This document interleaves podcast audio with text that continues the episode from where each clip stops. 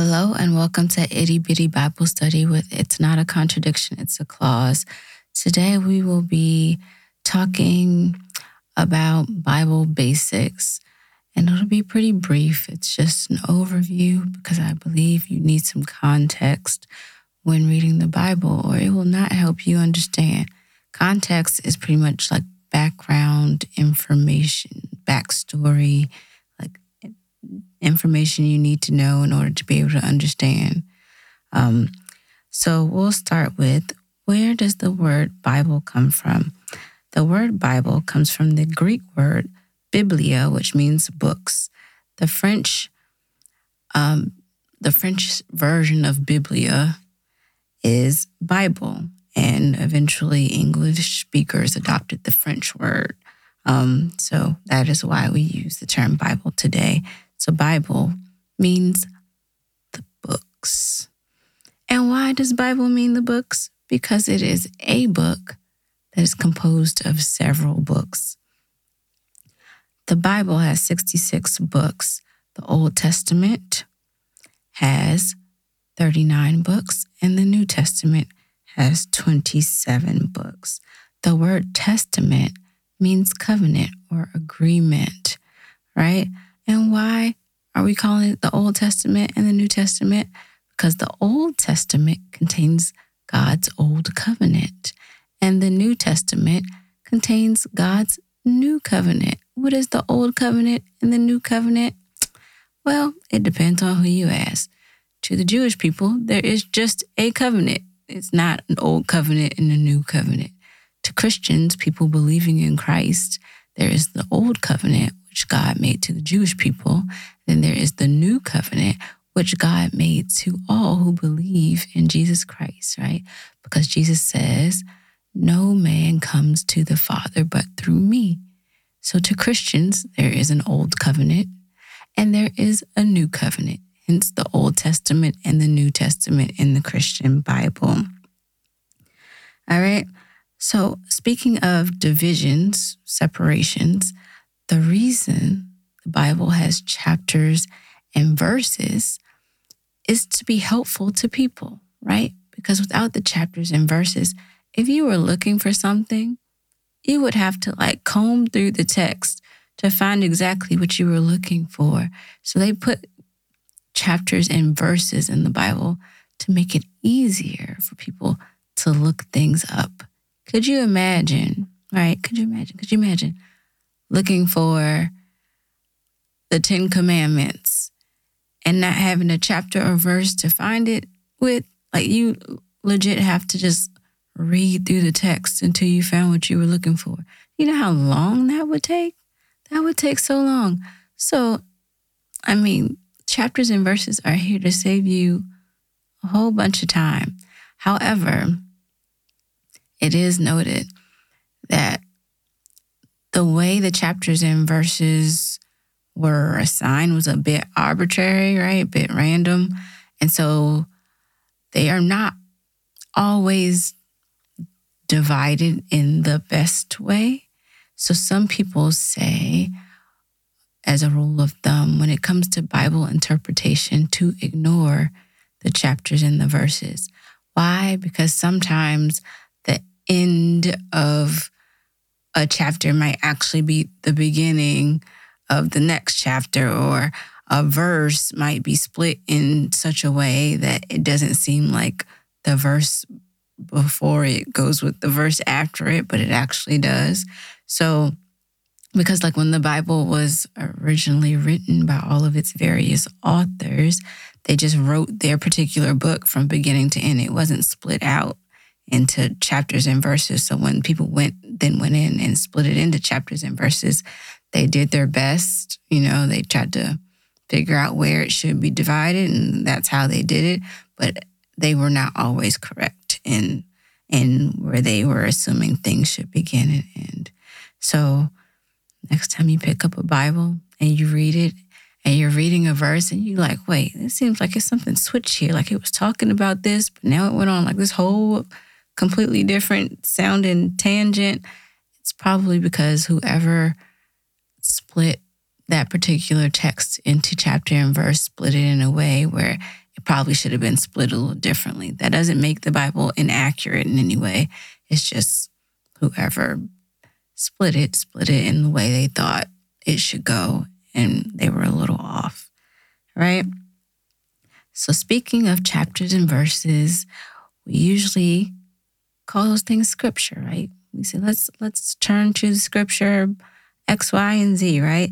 So, the term scripture comes from the Greek word graphe, which means writings, and when that word is uppercased, it means the writings. Like, you know, English, you capitalize the proper nouns, right? The writings when it's uppercase. And um, the Latin word that comes from graphe is scriptus, right? Can you see how we get scripture? Scriptus, scripture. And it also means the writings. And when it's capitalized specifically, the holy writings, the scriptures of the Bible. And you can say, well, how are we jumping from Greek to Latin to English? Like, what in the world is going on? I will get to that. But side note, do you notice when you go to church, the pastor will say, in the Greek, the word means, or in the Greek, or in the Hebrew, the word is, right? And you're like, how we get from us reading this English Bible to you telling me Hebrew and Greek words? You probably get the Hebrew, right? You probably get it. I mean, it's not a long shot. But you're probably like, well, why is it sometimes Hebrew and why is it sometimes Greek? We're getting to that, right? So the word scripture means the writings. The Old Testament, the Bible, the Old Covenant, mostly took place in, well, it took place in Africa and the Middle East. The Middle East is also known as Western Asia, and it was written in Aramaic, which eventually became Arabic, and Hebrew. Hebrew being the older of the languages between Hebrew and Arabic, but um, Hebrew and Aramaic were around uh, during the same time, right? So, because of where the events of the Old Testament took place, the writers were a part of that culture, and so they wrote it in their language. Um, but the New Testament, it took place in some of the same regions, but it also took place in different regions. But the difference is by the time that the New Testament was written, um, the Roman Empire was around. And so um, the New Testament took place in the Middle East and Africa as well, but it also took place in Southern Europe, right? So like Italy, Greece, those places like that. Why? Because those all of those places were a part of the Roman Empire.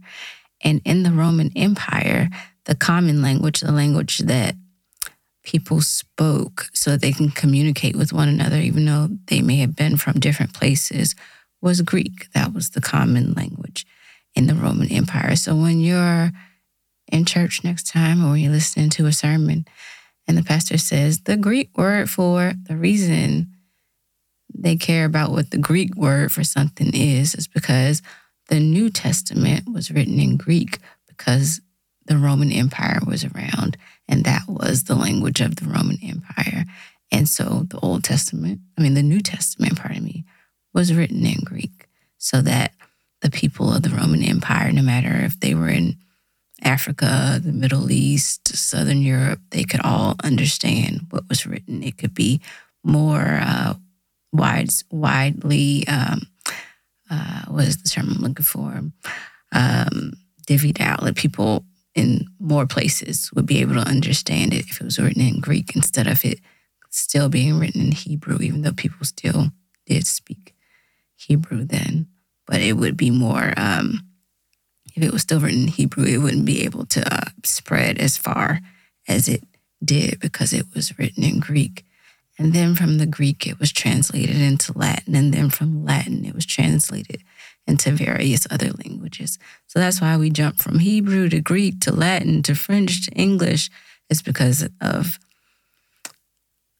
history, pretty much, because the events of world history and what was going on there.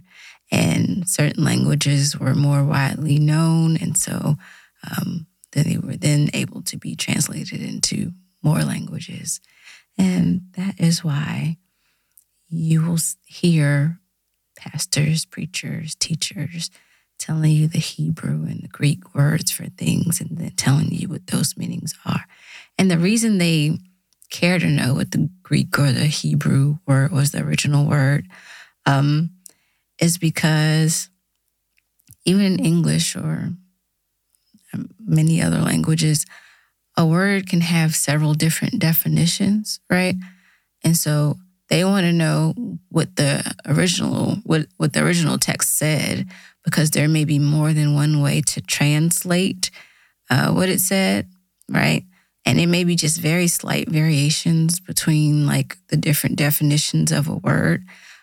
But knowing what those different definitions of the word are can give you kind of a better or deeper understanding of what was meant. So sometimes if you read scripture and it sounds a bit like, well, what now? Like, what are you talking about? If you then go and look up like the tricky part that you're not quite wrapping your mind around, if you go back and look up the the word I guess that sticks out that seems odd. Like why would they use that word like that? If you look that up in either the Hebrew or the Greek, you will find uh, more often than that there are several definitions um, associated with that word that was originally used. And if you substitute one of those definitions um, into like what it's saying, then you might have like an aha moment, like, aha, oh, I get it now. That's what they meant. That's why they chose that that word. How it was translated in this this translation of the Bible, I wasn't quite getting it. But when I translated slightly differently, using a slightly different meaning for the word, I understand now. So that is all for today. That was Itty Bitty Bible Study with It's Not a Contradiction, It's a Clause. Look forward to teaching you more next time.